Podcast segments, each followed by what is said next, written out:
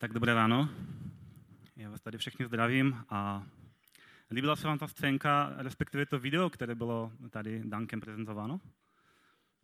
Líbilo se to? To je skvělé, protože budeme dneska pokračovat v těch příbězích, které jsou ze starého zákona a aniž bych si to domluval s Dankem, tak eh, to bylo skvěle vidět, eh, jakým způsobem třeba Bůh jednal v životě Jezua a bylo skvělé, že to bylo i demonstrováno nějakou scénkou.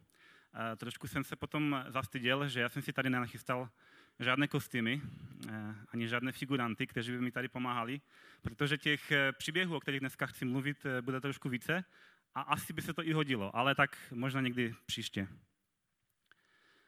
Také jsem velice nadšený dneska ze chval, protože ve chvalách, jestli dneska budeme mluvit o Davidovi, už prozradím, budeme mluvit o Davidovi, tak ve chválách dneska bylo hned několik chvál, které byly buď inspirovány žalmy, anebo byly přímo tam úseky z žalmu.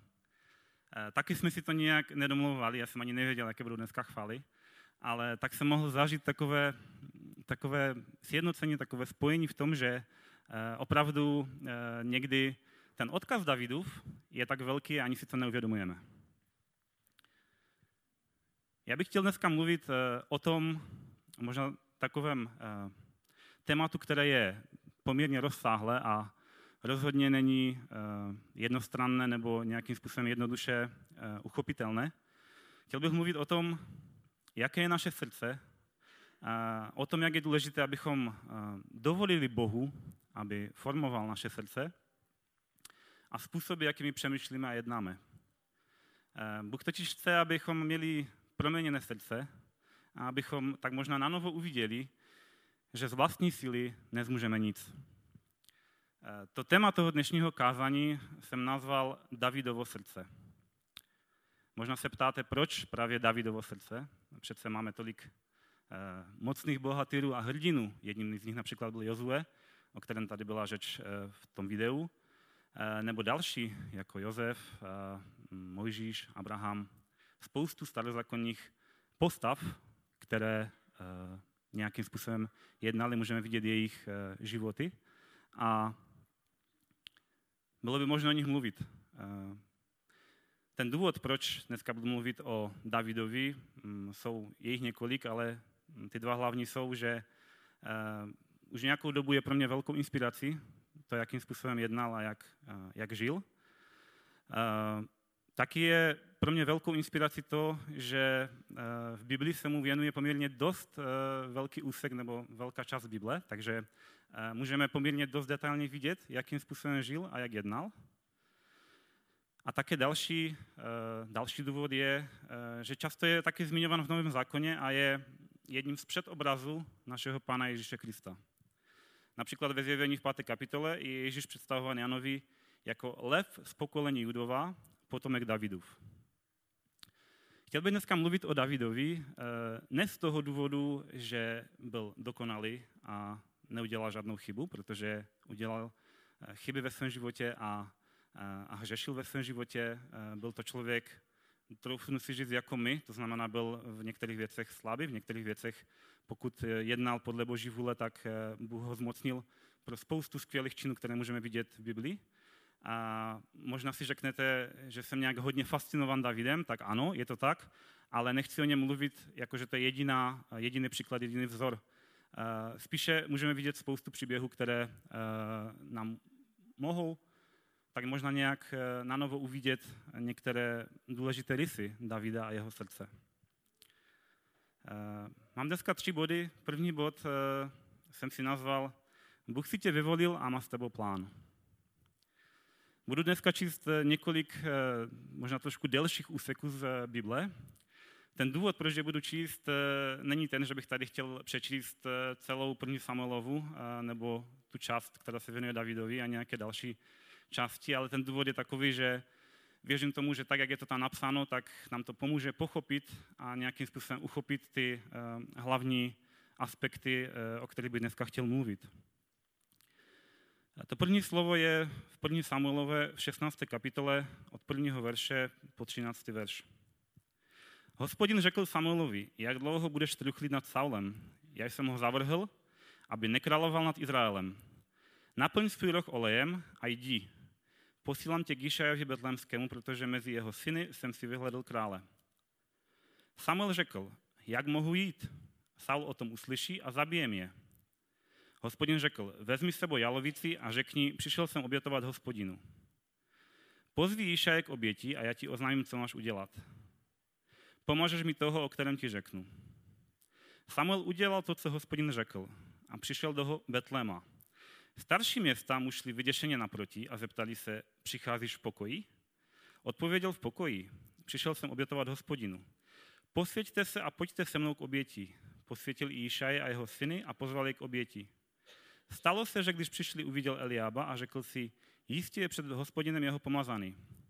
Hospodin však Samuelovi řekl, nehleď na jeho vzhled ani na jeho velkou výšku, neboť jsem ho zavrhl, jelikož se nedívám na to, na co se dívá člověk. Vždyť člověk se dívá na to, co má před očima, ale hospodin se dívá na srdce. Išaj zavolal Abinadaba a předvedl ho před Samuela. Ten řekl, ani to hospodin nevyvolil. Išaj předvedl Šámu, ale Samuel řekl, ani toho hospodin nevyvolil. Išaj předvedl před Samuela svých sedm synů, avšak Samuel Išajovi řekl, hospodin je nevyvolil. Na to řekl Samuel Išajovi, to jsou všichni mládenci. Odpověděl ještě nejmladší. Zrovna pase ovce. Samuel řekl Išajovi, pošli pro něj a ne ho přivést, neboť nezasedneme, dokud sem nepřijde.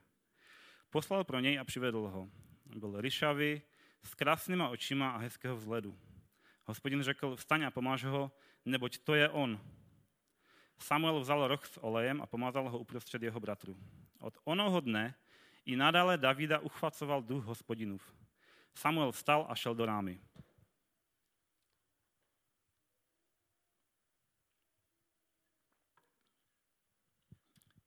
V tomto příběhu můžeme vidět uh, několik, uh, několik věcí a jedna z nich je, že David, jakožto nejmladší syn Jíšaje, nebyl v tom původním výběru těch synů, které Jíšaj přivedl před Samuela.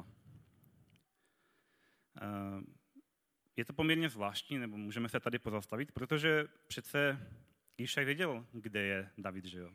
Řekl Samuelovi, zrovna pase ovce.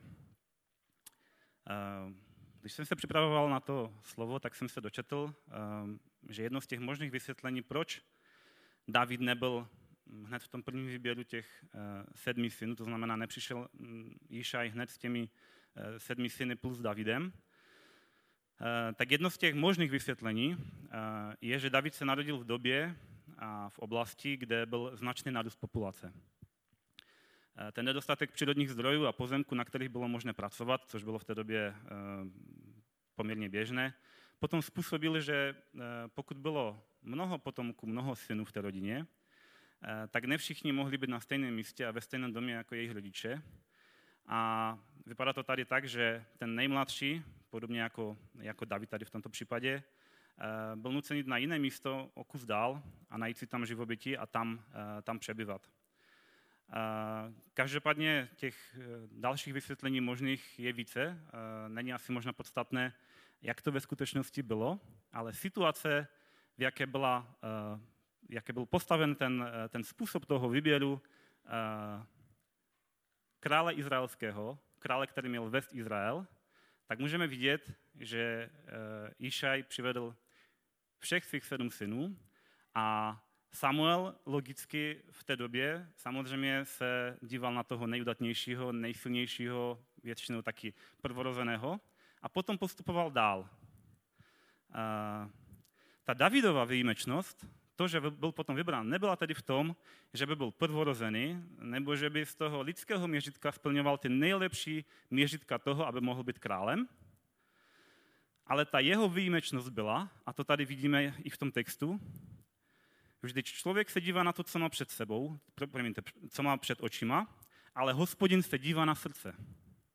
Hospodin se tedy díval na to srdce těch synů, čímž rozhodně neříkáme, že eh, ta srdce těch synů všech byla nějak zkažená nebo špatná, ale uviděl, že proto, pro ten plán, pro který si vyvolil Davida, tak to jeho srdce bude nejvíce odpovídat tomu, aby mohl eh, tady tento úkol a tu situaci zvládnout. Eh, Samozřejmě v té době, když byl pomazaný za králem, tak my už vidíme ten, to dokončení toho díla. To znamená, že vidíme, že potom nakonec byl králem a v podstatě byl jedním z nejvýznamnějších králů a, a nejvíce bohabojných králů, které kdy Izrael měl. A možná někdy nevidíme tu cestu, kterou musel David ujít k tomu, aby se mohl stát králem. A dneska bych chtěl mluvit o té cestě. Samozřejmě, a věřím tomu, Bůh měl skvělý záměr s dalšími králi, kteří potom nasledovali. Stejně jako věřím tomu, že Bůh měl skvělý záměr se Saulem.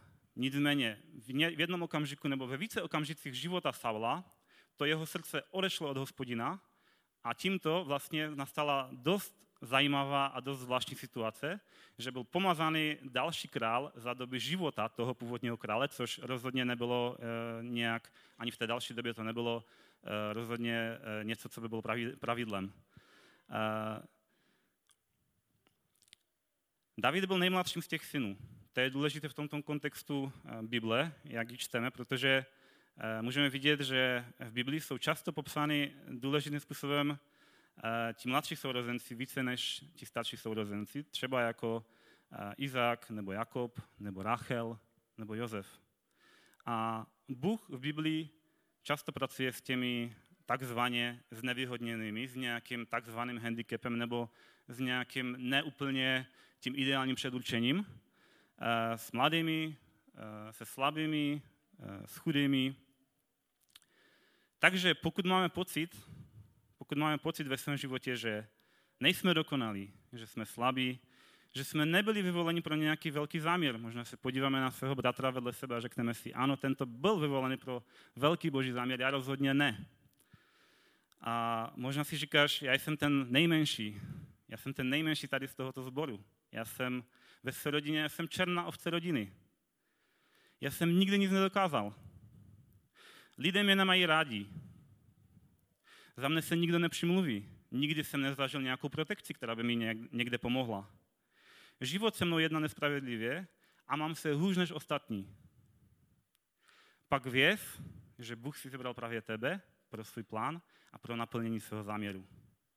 V podobné situaci byl totiž David, a když se podíváme na tu situaci, ve které byl, tak rozhodně se nestalo to, anebo nečteme tady to, že by se stalo, stala situace, kdyby Bůh zjevil Samuelovi, jdi za Davidem na pastvu a tam ho pomáš za krále, protože to je on. Stala se situace, kdy se postupovalo standardně a v podstatě částečně nestandardně. David nebyl v tom původním výběru a mohl se cítit, že nějakým způsobem na něho bylo pozapomenuto, nevíme, jaké měl pocity v té době, ani se nechci do toho pouštět. Nicméně David nám Eh, tím svým životem a už od počátku vlastně i tím výběrem, v jakém, v jakém byl, protože eh, je tam poměrně dost velká pozornost upnuta na ten samotný akt toho pomazání, protože prvním králem že byl Saul a potom byl David, takže tady vidíme i ten detailní, eh, mm, detailní pohled na celý ten proces.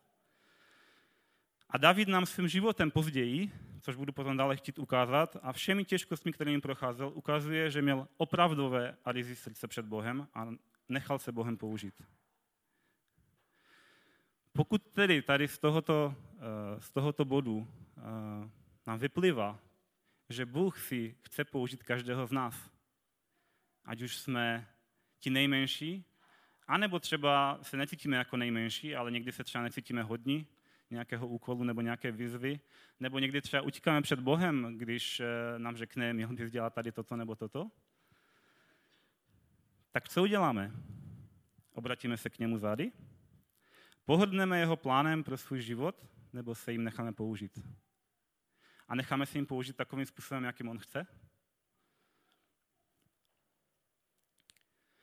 Druhý bod je, život není lehký, ale s Bohem stojí za to. té další kapitole, v 17. kapitole, čteme velmi známý příběh o tom, jak David zabil Goliáše. A to bylo velké vítězství.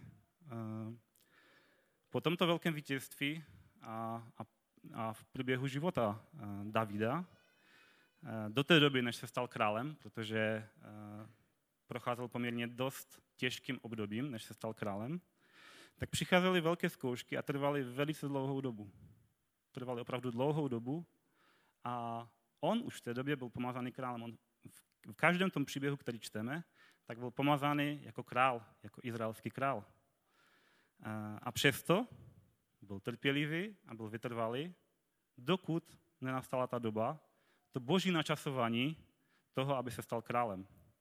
Aby opravdu začal královat. On v podstatě už některé královské aspekty měl v době a opravdu ty, ty charakterové vlastnosti, které ho ctili, tak už eh, v době, kdy například utíkal před Saulem nebo potom prožíval další situace.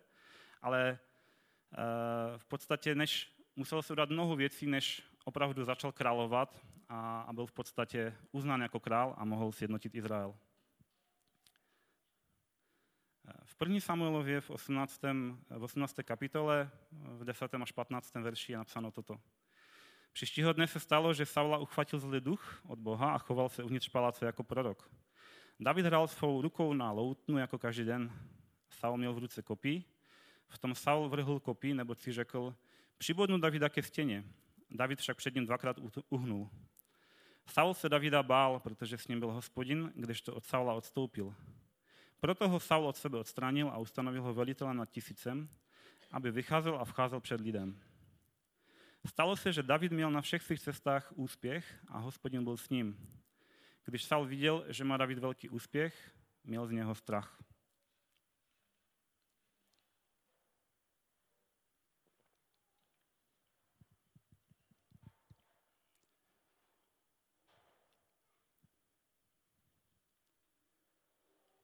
Tady vidíme tu situaci, nebo jednu, jednu ze situací a tady to nějakým způsobem gradovalo, kdy David v podstatě pochopil eh, nebo uviděl, když eh, vás někdo chce eh, přibodnout ke stěně, tak to vidíte asi poměrně jako mm, rychle a jednoduše. Není asi úplně mm, tam polemika, jestli opravdu to tak bylo nebo nebylo, prostě to vidíte. A, a snažíte se uhnout, což byla ta situace, kterou udělal David, díky Bohu a pochopil, že ho, že ho chce Saul zabít. A vidíme eh, potom dále, že, Saul, že, že David musel utíkat před Saulem. A v jedné z těch situací eh, čteme eh, v Žalmu 57, čteme pro vedoucího chvál podle nevyhlazuj. Davidův pamětní zápis, když utekl před Saulem do jeskyně. Smiluj se nade mnou, Bože, smiluj se nade mnou. Vždyť má duše hledá útočiště v tobě, hledám útočiště ve stínu tvých křídel, dokud nepomíne zkáza. Volám k Bohu nejvyššímu, k Bohu, který jedná v můj prospěch. A tady můžeme vidět, stejně jako v dalších, uh, dalších situacích, které, uh, které můžeme číst v době, kdy David uh, utíkal před Saulem, tak můžeme vidět, a tady bych chtěl zdůraznit ten třetí verš, že David volal k Bohu nejvyššímu, který jedná v můj prospěch. To neznamená, že já budu jednat ve svůj prospěch. David v té době měl uh, poměrně dost situací, nebo kdyby nějakým způsobem uh, chtěl, tak měl minimálně dvě situace, a jednu ukážu za chvilku, kdy mohl Saula zabít. Mohl si tu situaci takzvaně zjednodušit, urychlit celý ten proces, možná si řekneme. Ale jeho srdce bylo takové, že tady čteme, volám k Bohu nejvyššímu, který jedná v můj prospěch. Čili ne, že já budu jednat ve svůj prospěch, protože vidím, přece tuto situaci mi nastavil Bůh a tak dále a tak dále. A, a mohlo by tam být spoustu, spoustu různých eh, věci, které by, eh, pokud by David neměl srdce blízko Boha, tak by ho napadali a učinil by je a četli bychom o nich. Ale on jednal způsobem, kdy volal k Bohu nejvyššímu, který jedná v můj prospěch.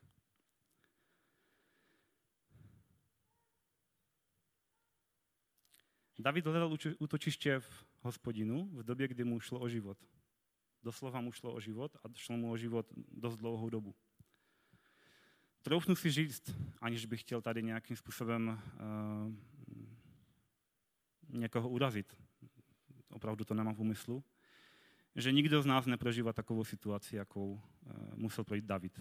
Že bychom opravdu dennodenně po dlouhou dobu byli vystavováni přímé hrozbě smrti. A přesto někdy i mnohem menší zkoušky nás dokážou rychle odvést od Boha.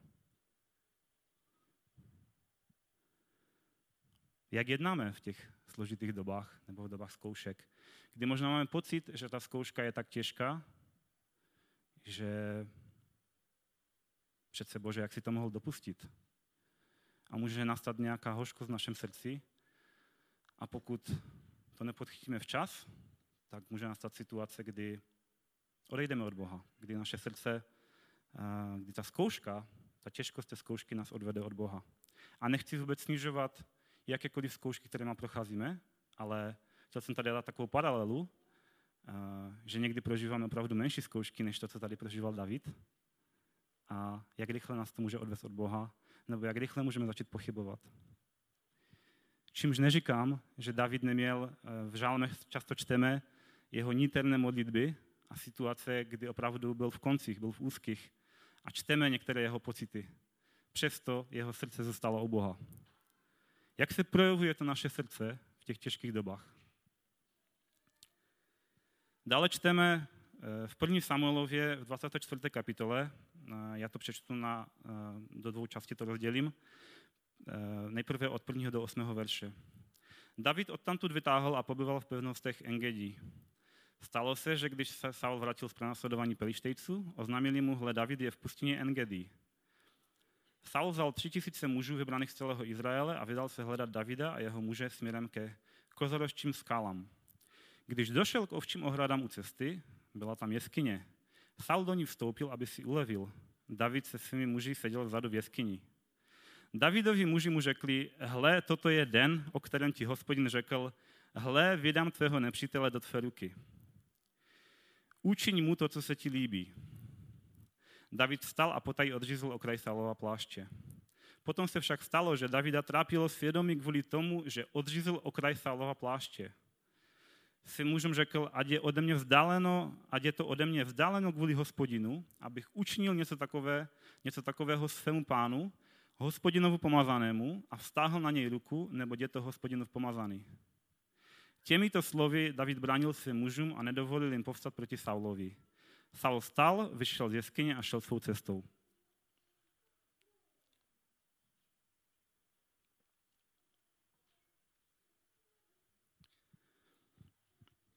V téhle situaci, kterou čteme, tak to je jedna z těch dvou situací, kdy David se mohl konečně pomstit Saulovi za to, co, co mu udělal, a za to, jaký byl vůči němu, jak ho pronásledoval a zabít jej. Velice jednoduchá situace. Vidíme, že jeho vojáci, kteří byli s ním, nebo ti muži, kteří byli s ním, to byli bohatéři, eh, hrdinové, tak ho pobízeli, tady je to napsáno v pátém verši, hle, toto je den, o kterém ti hospodin řekl, hle, vydám tvého nepřítele do tvé ruky. Davide, to máš úplně jednoduché tady, tento den je, konečně jsme to vyhlíželi dlouhou dobu, konečně ho můžeš zabít. Um, jenom jedna poznámka, ti, kteří byli s Davidem a, a čteme o nich v první padali pomenon v 11. kapitole od 11. verše. Můžete si to když, když tak přečíst. Celý ten výčet těch Davidových hrdinů a bohatýrů. teď nechci mluvit o tom, kteří z nich byli s Davidem zrovna v jeskyni v té době, eh, ale to byli opravdoví bojovníci a hrdinové. To byli lidé, kteří, eh, když bylo potřeba jednat, tak jednali velice rychle a zabíjeli eh, opravdu i velkou přesilu. Dokázali opravdu zabít i nebo bojovat proti velké přesile. Takže ta situace, ve které v té době ten, tam David byl v té jeskyni, tak mohla být taková, řekněme, dost i těžká pro něj, protože Uh, oni všichni očekávali, co udělá. A on přinesl akorát cip toho pláště, možná mu nadávali a řekli mu, Davide, to, to snad nemyslíš vážně, to, jako to, tady, to není možné tady toto. Přece taková situace, to je jasné. Bůh ti dal tu situaci. A tady vidíme, že se potom stalo, že Davida trápilo svědomí. Proč ho trápilo svědomí? Protože jeho srdce bylo blízko Boha. A on uviděl, on uviděl, že to je sice jeho nepřítel, ale je to pomazaný Boží. Jak bych mohl stáhnout ruku na hospodinova pomazaného? Tady je doslova řečeno, ať je ode mě vzdáleno kvůli hospodinu, abych učinil něco takového, takového svému pánu, hospodinu pomazanému, a vztáhl na něj ruku, neboť je to hospodinu pomazaný.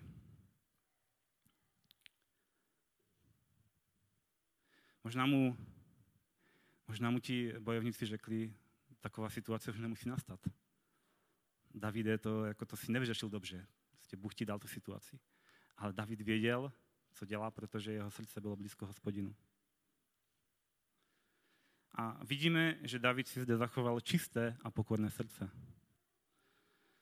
Někdy si možná říkáš, přece musí existovat nějaká spravedlnost.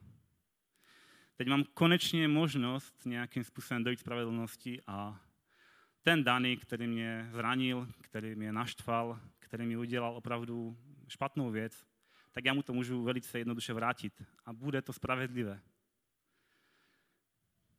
Já ale věřím tomu, že spravedlnost nastane a ona nastává a víme, že nastane, ale ne tím, že ji vykonáme my sami. Bůh totiž chce vidět, že důvěřujeme jemu a jen jemu v situaci, kdy víme, že sjedná spravedlnost a nebudeme ji brát do svých rukou. Někdy jsme v situacích, kde máme pocit, že přece pokud se mi, děl, pokud se mi děje taková křivda, tak já se musím nějakým způsobem bránit. Eh, nechci tady říct, že nejsou situace, kdy se nemáme bránit. Jsou samozřejmě takové situace, ale věřím, že mě chápete, že v, pokud, a to vidíme, a to vidíme v našich srdcích, pokud ten úmysl je takový, že v nějakých špatných emocích a ze špatných úmyslů chceme nějakým způsobem eh, takzvaně vzít spravedlnost do, do svých rukou. A já věřím tomu, že pokud se díváme na své životy, tak vidíme situace, ve kterých jsme jednali správně a ve kterých jsme jednali špatně. A mluvím o těch špatných. Pokud chceme sjednat spravedlnost, tak tady můžeme vidět, že Bůh v takových situacích, kdy víme a zpětně uvidíme, že to bylo špatně, tak chce, abychom jednali stejně jako jednal David. Potom to slovo pokračuje od 9. verše. Potom vstal i David, vyšel z jeskyně a volal za Saulem. Můj pane a králi, když se za ním Saul ohledl, poklekl z tváří k zemi a klaněl se. Na to David Saulovi řekl, proč posloucháš slova těch, kdo říkají, hle David usiluje o tvé zlo. Hle, tvé oči v tento den viděli, že tě hospodin dnes vydal v jeskyni do, do mé ruky. Říkali mi, abych tě zabil, ale slitoval jsem se nad tebou. Řekl jsem, nevstáhnu ruku na svého pána, nebo je to hospodinův pomazaný. Otče můj, pohleď a podívej se na okraj svého pláště v mé ruce. Když jsem odřízl okraj tvého pláště a nezabil tě, hleď se přesvědčit, že na mé ruce není zlo ani přestoupení. Nezřešil jsem proti tobě, ale ty číháš na můj život, abys mě o něj připravil. Ať hospodin soudí mezi mnou a tebou. Ať mě hospodin pomstí na tobě, ale má ruka proti tobě nebude. Jak říká dávné přísloví, od ničemu vychází ničemnost, ale má ruka proti tobě nebude. Proti komu vytáhl izraelský král? Koho pronásleduješ? Mrtvého psa? Jednu blechu? Ať je hospodin soudcem a soudí mezi mnou a tebou. Ať pohledne a vede můj spor a zjedná, a zjedná mi právo vůči tobě. Stalo se, že když David mluvil tato, domluvil tato slova k Saulovi, Saul řekl, je to tvůj hlas, můj synu Davide? Pak Saul pozvedl svůj hlas a rozplakal se. Řekl Davidovi, jsi spravedlivější než já, neboť si mi způsobil dobro, zatímco já jsem ti působil zlo. Dnes si dokázal, že jsi se mnou jednal dobře, když mě hospodin vydal do tvé ruky, nezabil z mě. Vždyť najde-li někdo svého nepřítele, propustí ho v dobrém, ať odplatí hospodin dobrem za to, co si mi dnes učinil. Nyní vím, že opravdu budeš královat a izraelské království ve tvé ruce obstojí. Proto mi nyní přisáhej při hospodinu, že nevyhladíš mé potomstvo po mně a nevyhladíš mé jméno z domu mého otce. David Saulovi přisáhal, pak Saul odešel do svého paláce a David se svými muži šel do pevnosti.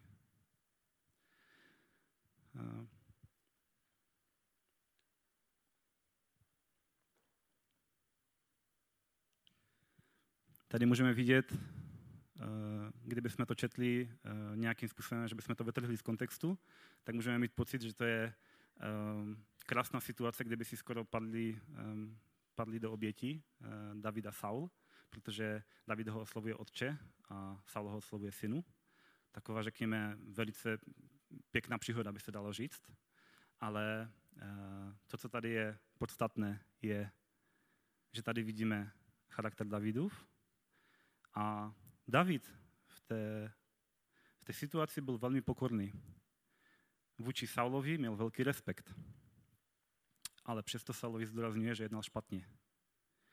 Což znamená, že v situacích, eh, nechci tím říct, že naše pokora má být až tak velká, nebo dojít do takového extrému, že si necháme vždy a za všeho okolností šlapat po hlavě a nebudeme vůbec vidět, že se něco děje. David to viděl. David uh, uviděl tu situaci a řekl Saulovi některé věci. Argumentoval způsobem, uh, kdy viděl tu situaci prostě tak, jak je. Přesto mohl říct, hospodin si to s tebou vyřídí. Hospodin sjedná tu spravedlnost. Ale já na tebe ruku nevstáhnu. Má ruka to nebude. A věřím tomu, že to je podstatná věc v, v tom, jak jednáme a, v tom, jak by mělo vypadat naše srdce v takových situacích. Samozřejmě nedá se to říct globálně. E, myslím si, že chápeme, že to jsou různé situace, ve kterých se nacházíme. A tady můžeme vidět ten kontrast toho Davidova srdce a můžeme vidět to, že Saul projevil lítost, ta lítost ale byla chvilková, hned tam potom vidíme v tom posledním verši, že se díval na to, jaký z toho může mít prospěch. Celá ta situace dopadla takovým způsobem, že Saul tady ve verši 22 uh, žádá Davida. Proto mi nyní přísahy při hospodinu, že nevyhladíš mé potomstvo po mně a nevyhladíš mé jméno z domu mého otce. Tady vidíme, že to srdce Saula bylo skažené. Ano, projevil lítost a já věřím tomu, že v tu dobu, v tu chvíli, kdy to řekl, tak mohla být upřímná. Ale hned se vystřídal moment, kdy viděl, aha, tady je ta situace, kdy můžu nějakým způsobem pod emocemi něco z toho mít. Něco z toho získat. Z celé té situace, kterou vlastně jsem způsobil já. A e, nechci rozhodně říct, že Saul jednal v celém svém životě špatně. Vůbec ne. Ale tady v této situaci už vidíme, že to srdce Saula bylo poměrně dost daleko od Boha. Dokážeme také jednat způsobem, jakým jednal David? Nebo nám jde hlavně o to, aby se trochu narovnala spravedlnost? Abychom přece nebyli stále utiskováni, tak to občas vezmeme do svých rukou. Například nás, náš šéf v práci nebo jiná naše autorita Eh, stále nějakým způsobem štve, eh, dělá nám křivdu, eh, dává nám nesmyslné úkoly, chce po nás nesmyslné termíny, jedná s námi špatně, tak při první možné příležitosti mu to vrátíme, protože přece musí existovat nějaká spravedlnost, protože přece toto se nemůže dít do nekonečna je to charakter, jaký chce, aby jsme, jaký, jaký, jakým bychom měli mít? Je to, je to charakterová vlastnost, jakou bychom měli mít? Já věřím tomu, že ne. Nebo jsme na někoho opravdu naštvaní, protože nás pomluvil, nebo třeba nedodržel naši společnou dohodu. Ehm, často se to stává ve vztazích. Ehm, nějakou dobu s někým spolupracujeme, fungujeme skvěle a najednou se něco stane. A my mu to takzvaně vrátíme někdy se říká, vrátíme mu to jejich úroky. On udělal takovou chybu, on mě zradil, tak teď, teď se ukáže, kde je pravda. Také ho pomluvíme, zanevřeme na něj a přestaneme s ním mluvit, přestaneme ho zdravit. Někdy si řekneme sami pro sebe, tak ty jsi u mě skončil. A nebo se začneme modlit a dotazovat se Boha, jak máme v takové situaci jednat. Nikdy nemáme moudrost. Já věřím tomu, že někdy se nám děje opravdu velké přikoží a křivda a nemáme moudrost a možná v emocích eh, nás napadají různé myšlenky. Jsme lidé, že jo? Jsme lidé, kteří uh, nějakým způsobem reagujeme a každý reaguje nějakým způsobem. Ale věřím tomu, že Bůh po nás chce, aby jsme v našich životech jednali způsobem, kdy Možná poneseme škodu. Možná nás to bude něco stát.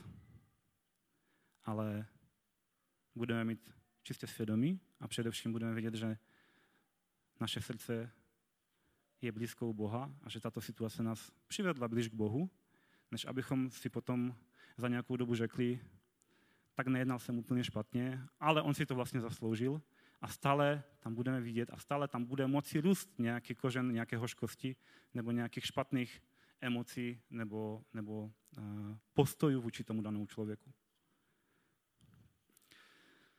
David potom uh, v průběhu toho, když utíkal uh, před Saulem, tak musel utéct také do pelištějské země. 1. Samuelově 27. kapitole je řečeno, že David si pomyslel, kteréhokoliv dne mohl být smeten Saulovou rukou. Nejlepší by pro mě bylo, kdybych unikl do pelištějské země. Saul pak upustí od toho, aby mě znovu hledal po celém izraelském území, tak uniknu z jeho ruky.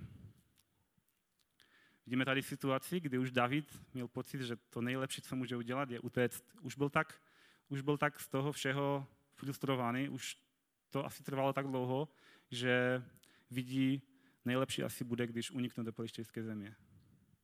Když se podíváme na začátek, David byl pomazán jako izraelský král. Z toho lidského hlediska to vypadalo, že teď je úplně mimo boží vůli. Že je úplně mimo. Že přece on je izraelský král, tak proč udělá ještě tady tento krok? To možná vypadalo takto, nebo mohlo to vypadat takto z toho lidského pohledu těch lidí, kteří třeba byli eh, v té situaci nebo žili v té době. Ale my víme, že to srdce zůstává stále věrné Bohu a stále očekává na naplnění svého povolání.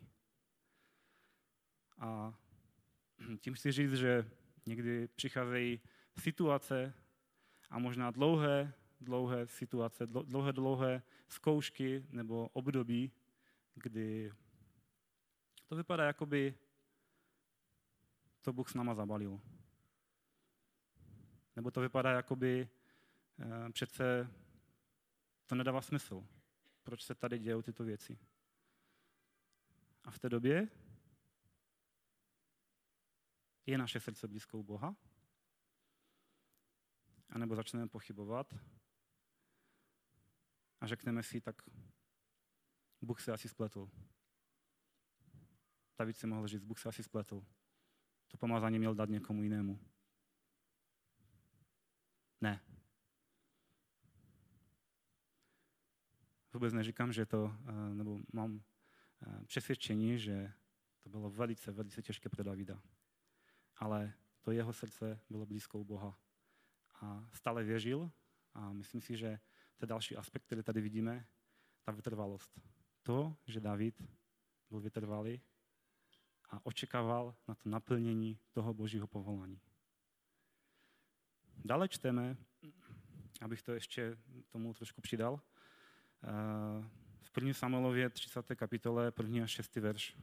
Stalo se, že když David se svými muži přišel třetího dne do Siklagu, Amalekovci vtrhli do Negebu a do Siklagu. Přepadli Siklak a spalili ho ohněm. Zajali ženy a ty, kdo v něm byli, od nejmenšího do největšího. Nikoho neusmrtili, ale odvedli je a šli svou cestou.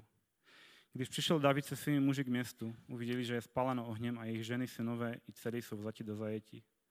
David a lid, který byl s ním, pozvedl svůj hlas a plakali, až už neměli sílu plakat.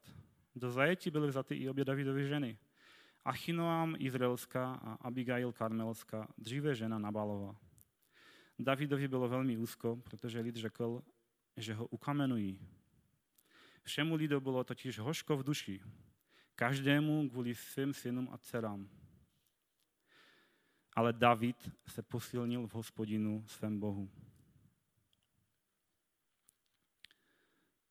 Řekl bych, že to možná byla jedna z nejtěžších situací, kterou David prošel ve svém životě. V té době, kdy utíkal před Saulem, si myslím, že to rozhodně byla jedna z nejtěžších, možná ta nejtěžší lid řekl, že ho ukamenují. Byl úplně na dně. Viděl, že své muže přivedl do, na, na nějaké místo a že najednou jim zajali ženy a ty, kdo byli v tom městě, od nejmenšího do největšího, čili všechny děti.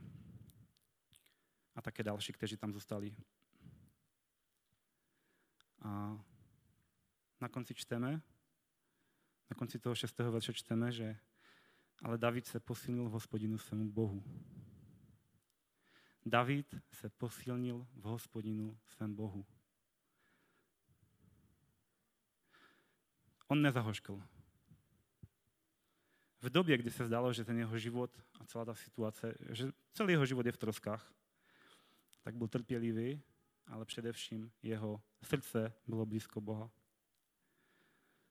Nezačal najednou zmatkovat a řešit to vlastními silami a říct si, tak to musíme nějak vyřešit a, a, a udělal by některé možná neuvažené věci a kroky. Ale upnul se na hospodina a nalezl v něm sílu jít dál. A ten příběh pokračuje dále. Pak řekl David knězi Ebiatarovi, synu Achimilekovu, přines mi efot. Ebiatar přinesl Davidovi efot. David se doptával hospodina, mám pronásledovat tu loupežnou hordu? Dostihnu ji? Odpověděl mu, pronásleduj, jistě ji dostihneš a jistě ji vysvobodíš. David šel se šestisty muži, kteří byli s ním a přišli až k potoku Besor. Tam zůstali ti, kdo poza, pozaostávali. A potom od 17. verše je dále pokračování toho příběhu. Mm, David je pobíjel od soumraku až do večera, čili ty, kteří uh, mu unesli uh, ty dvě ženy a unesli vlastně, uh, spalili to město a unesli ty ženy a děti těch jeho lidí, kteří byli s ním, těch mužů. David je pobíjel od soumraku až do večera druhého dne. Nikdo z nich neunikl, kromě 400 mládenců, kteří nasedli na velbody a utekli. David vysvobodil všechno, co Amalekovci pobrali. Také obě své ženy David vysvobodil. Nechybělo jim nic od nejmenšího do největšího, synové ani dcery, kořist a nic, co jim pobrali. David všechno přivedl zpět. A vidíme, že tady je situace, kdy David se ptal na boží vůli. Dotazoval se. Z toho hlediska zase těch uh, lidí, kteří byli s ním a těch bohatyrů, bylo velice jednoduché. Přece pokud nám vypalili město, pokud uh, nám udělali tady toto, že zajali uh, naše ženy a děti, tak se musíme jít pomstit, musíme tam jít, musíme tam okamžitě jít. David nezmatkoval v té době, ale ptal se na boží vůli. Ano, Bůh to potvrdil, ale David se předtím ptal na boží vůli. A vidíme, že David vysvobodil všechno, co mu pobrali. Od nejmenšího až po největšího. Synové ani dcery, kořist a nic, co jim pobrali. David všechno přivedl zpět.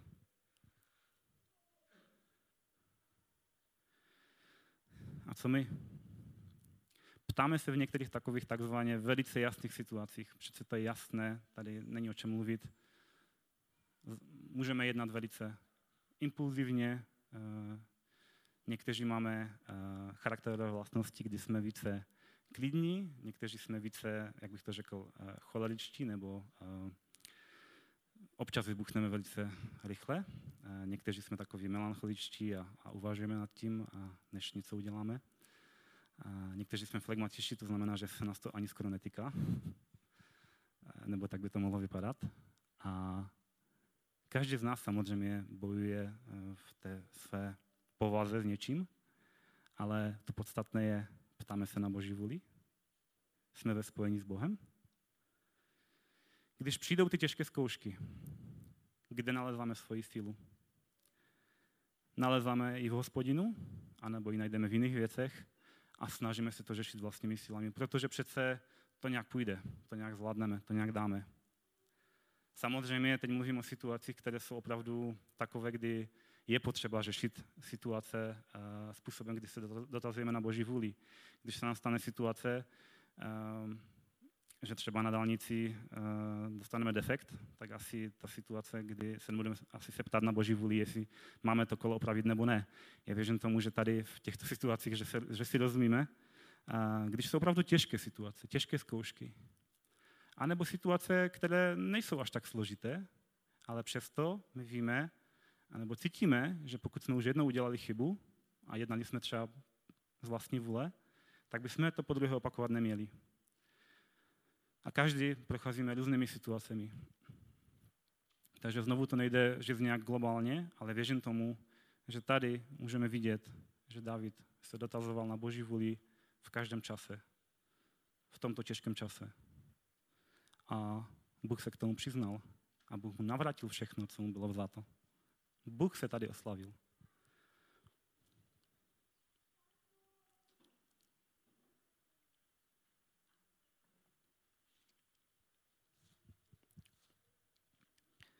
Poslední bod je nazvaný Spolu to dokážeme. David se nakonec stal králem a královal. Já jsem dneska tady mluvil o tom, že, nebo o, té, o, té, o tom období, než se stal izraelským králem ve smyslu, že by, že by opravdu královal. A byl jedním z nejvýznamnějších izraelských králů a jedním z nejvíce bohabojných izraelských králů a těch, kteří měli největší dopad na, na lid Izraele. Zkoušky byly nutné pro vyzkoušení toho, zda to jeho srdce je rizí. Pevně věřím tomu, že pokud ty zkoušky eh, by nebyly tak těžké, kterými procházel, tak by asi to srdce jeho možná eh, bylo, věřím tomu, že by bylo rizí, ale možná některé, některé situace, ve kterých potom vidíme, jak jednal, tak můžeme vidět, věřím tomu, že opravdu v těch těžkých situacích a v té těžké době, když nechal Boha proměňovat své srdce, tak potom to jeho srdce zůstalo při Bohu. A samozřejmě udělal některé věci, které nebyly dobré v budoucnu. Nicméně vidíme, že se vždycky vrátil k Bohu, že to jeho srdce bylo blízko u Boha. A tady v tom období toho útěku před Saulem a toho období předtím, než se stal králem, tak to jeho srdce mohlo být opravdu eh, budováno a mohlo být eh, tak proměňováno Bohem. Eh, možná prožíváme někdy velké zkoušky a zdá se nám, že jsou nad naši, naše síly. Pak si vzpomeňme na krále Davida nebo na Davida, který, kterého jsme dneska mohli vidět. Jsou dva pohledy na zkoušky. Jeden pohled je, ta zkouška mi byla dána, aby mě Bůh srazil do kolen. Bůh si na mě zasedl a trestá mě za to, co jsem udělal špatně. Bůh mě jistě nemá rád. To je jeden pohled na zkoušky. Ta, ten druhý pohled je, a samozřejmě může těch pohledů být více, ale ty dva, které jsem tady uviděl, ta zkouška mi byla dána, aby mě Bůh něčemu naučil, Bůh mě miluje a zkouška, kterou poslal, má vyzkoušet moje srdce, mé motivace a postoje. Touto zkouškou mohu projít jedině s Bohem. Až projdu touto zkouškou, budu silnější a lépe poznám Boha. A mé srdce bude více proměněno.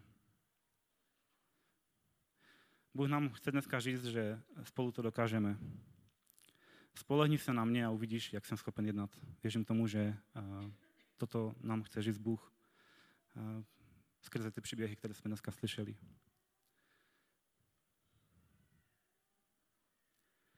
Jaké je naše srdce?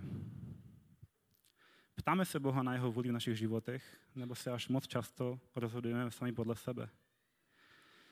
Je naše srdce opravdové a rizí? Když se podíváme na každou oblast našeho života pohledem Bible, co zjistíme?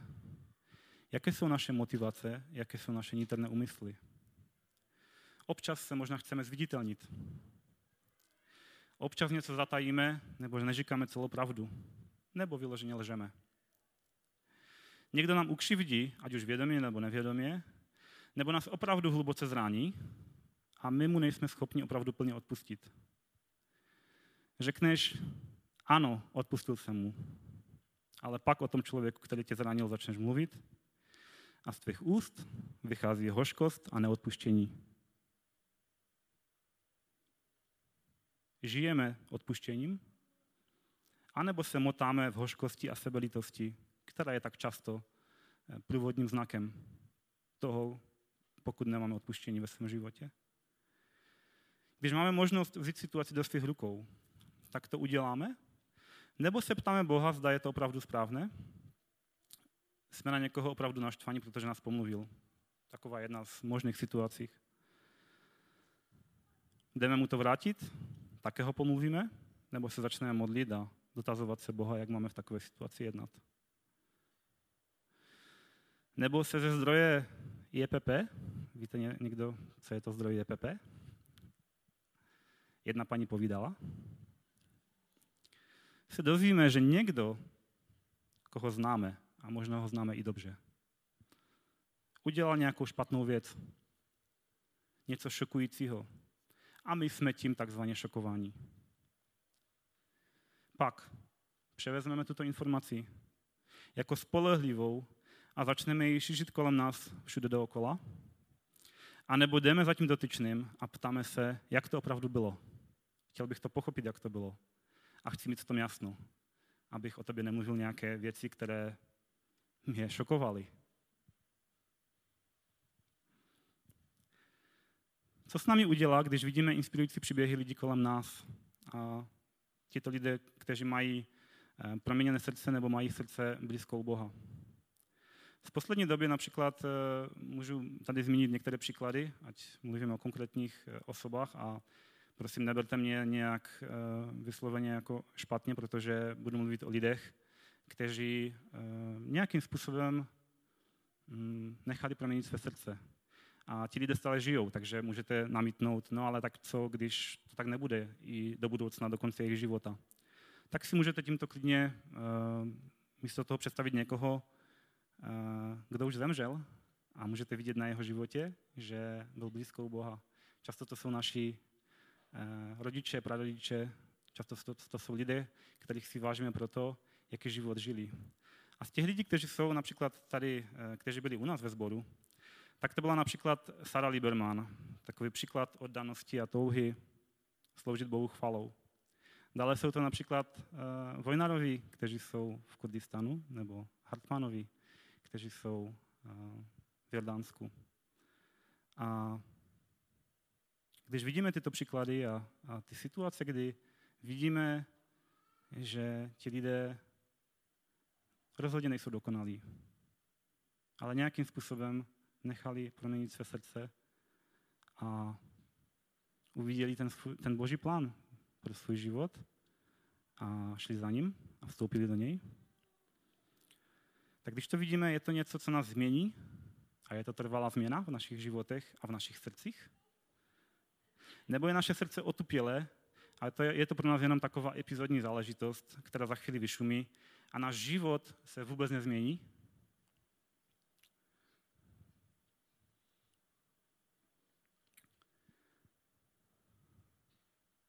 je naše srdce blízkou Boha a hledáme v každodenním životě Boha a dotazujeme se na jeho vůli. Hledáme inspiraci pro naše životy v Biblii nebo v jiných zdrojích, které eh, možná čteme a, a možná si řekneme, to je lepší než Bible.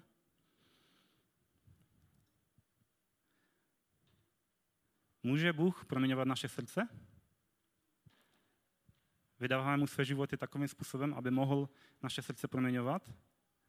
A když vidíme, že čas běží a podíváme se zpět, máme možnost vidět, ano, v těchto situacích jsem dělal špatné věci, ale ponaučil jsem se, šel jsem k Bohu. A ne díky sobě, ne díky vlastní síle, ale díky Bohu a jeho proměně dneska můžu jednat jinak?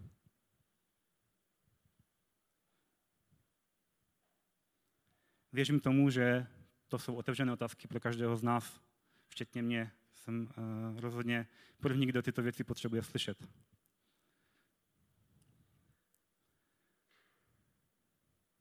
Těch chvalách, které jsme zpívali, tak jsme mohli, byly tam některé pasáže, třeba Tylko v Bohu je zbavěně, což je něco přeloženo jako pouze v Bohu je moje spása, nebo vylevajte před ním srdce vaše, čili vylít své srdce před Bohem. Je to něco, po čem toužíme? Je to něco, co se děje v našich životech? Jaké je naše srdce?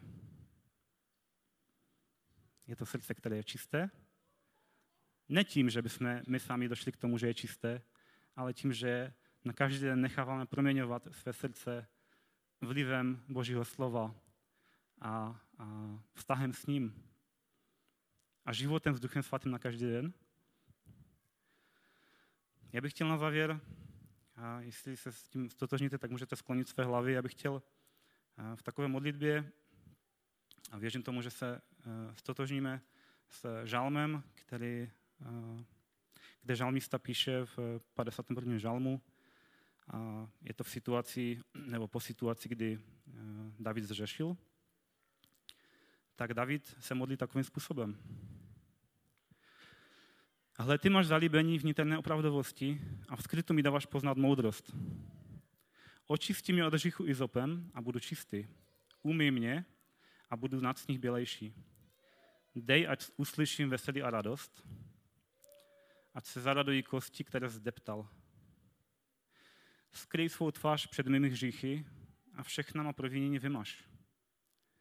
Stvoř mi čisté srdce, o Bože. Obnov v mém nitru pevného ducha. Neodvrhuj mi od své tváře, svého svatého ducha mi neber. Vrať mi veselí ze své spásy a upevni ve mně šlechetného ducha. Amen.